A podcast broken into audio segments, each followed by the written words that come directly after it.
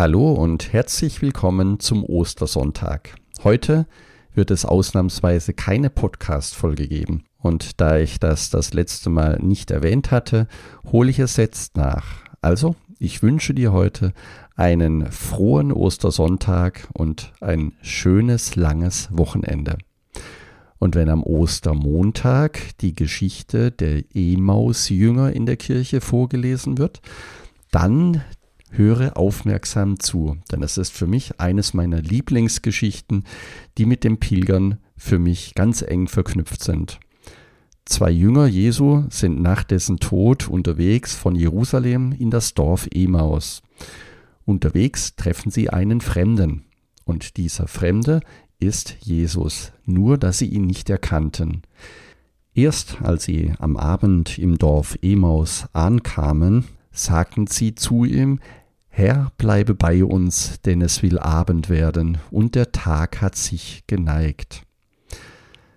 Beim gemeinsamen Abendessen erst, als Jesus das Brot brach, erkannten sie ihn. Für mich als Pilger hat diese Geschichte der Emaus-Jünger etwas ganz Besonderes in sich. Denn wie oft kommt es vor, dass ich unterwegs beim Pilgern auf fremde Menschen treffe, die ich nicht kenne oder scheinbar nicht kenne. Und im Gespräch merke ich dann, wie viel Verbundenheit auch entstehen kann.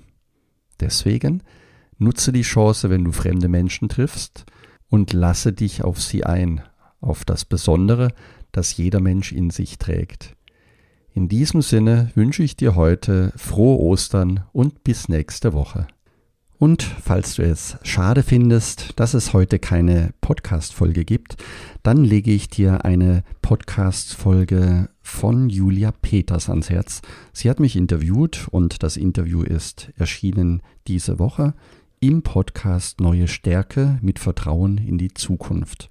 Sie hat mich interviewt über den Jakobsweg und was ich auf dem Jakobsweg gelernt habe. Der Titel ihrer Podcast-Folge lautet Unterwegs auf dem Jakobsweg und zurück zu dir selbst.